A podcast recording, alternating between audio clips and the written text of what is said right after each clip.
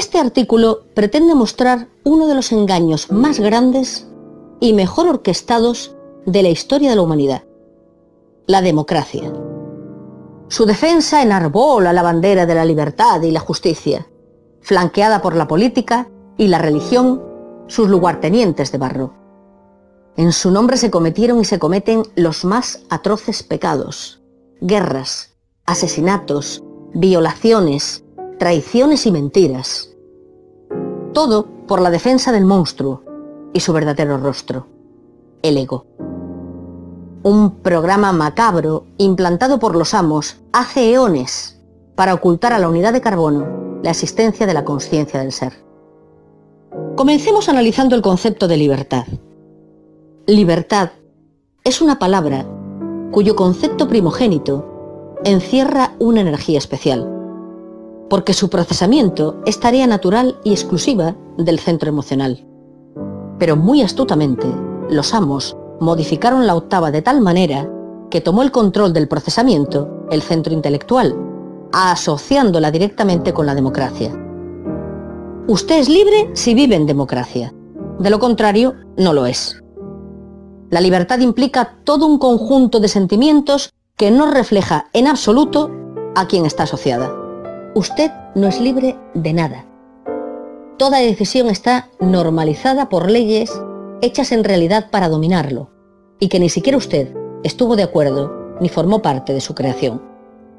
Libre es ser dueño de sus actos en su totalidad, sin nada ni nadie que le diga cuándo, dónde, qué y cómo hacerlo.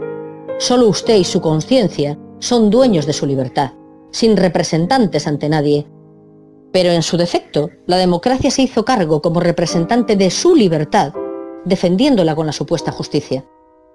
Y aquí entramos en la segunda y aberrante mentira, la justicia. ¿Qué es ser justo? ¿Acaso es justicia dejar que mueran niños por inanición?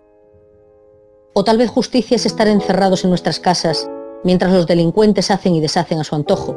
O quizá justicia es tener que pagar por todo lo que uno tiene como si fuera alquilado. O justo es tener que comprar un pedazo de tierra para vivir. ¿Quién es dueño de la tierra? ¿Los poderosos? ¿Los que disponen de dinero? ¿Acaso no nos pertenece a todos por haber nacido en ella? Justicia es que la salud, la educación y la vivienda sea un derecho solo para los que tienen dinero? ¿Justicia es que se permita lo que se permite y no se permita lo que se tiene que permitir? La justicia es una gran mentira, una perversa ilusión que usan para dominarnos. La única justicia verdadera es la del amor. Claro que no está permitido ejercerlo, no sea cosa que seamos realmente justos con nosotros y con los demás. Pero por suerte tenemos a la religión, que cura nuestras heridas y alivia nuestro sufrimiento, la religión del demiurgo de la tierra, la religión que nos cobijó en la Inquisición, que nos protegió en las guerras, que nos alimentó en la desgracia, que nos aclaró todas las dudas del alma, que nos dio amor y nunca nos amenazó con el castigo divino, que nos protegió del miedo a la muerte, mostrándonos el infierno, la religión que enarbola la bandera del sufrimiento en la pasión de su representante, y lo muestra muerto y crucificado, en vez del amor y la vida con las enseñanzas del mismo. La religión que con su fortuna y sus bancos, Santander y otros, se ocupa de los necesitados, sí. Por suerte tenemos esa religión que respetan los políticos porque es su socia en justicia y libertad. Políticos que ejercen la política para someter, engañar, robar, dominar, defraudar, manipular, en representación de la demoniocracia y en nombre de la ciudadanía, sus esclavos. Perdón, quise decir empleadores, porque son nuestros empleados, ¿no? Nosotros los elegimos, les pagamos sus descomunales sueldos, les damos sus ilimitados poderes, le engordamos su ego y su bolsillo, todo para que nos representen, defiendan, protejan, etc. ¡Qué ironía! El patrón le dio el poder al empleado y ahora ni siquiera se da cuenta de ello. Porque el programa está implantado, el monstruo de cuatro cabezas está en cada uno de nosotros, defendiendo su existencia con uñas y dientes para que nos siga devorando, poco a poco, disfrutando su exquisito banquete de unidades de carbono.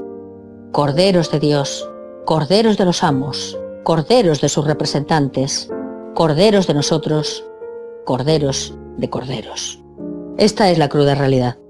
Sin vueltas ni análisis, sin justificaciones vacías, sin programas protectores, sin filtros que suavicen, solo la realidad subjetiva. La realidad general es otra cosa, porque con un solo movimiento, la realidad subjetiva sería diferente, y todos nosotros seríamos los amos, y ellos los esclavos. Pero eso tampoco sería justo, porque el cambio de roles no es la solución. Justo sería mostrar todas las cartas para poder elegir la mejor para todos. Y esto solo se logra con amor. Esa extraña palabra que cuesta tanto entender y procesar correctamente, la que nos conecta con la fuente y nos hace realmente libres y justos.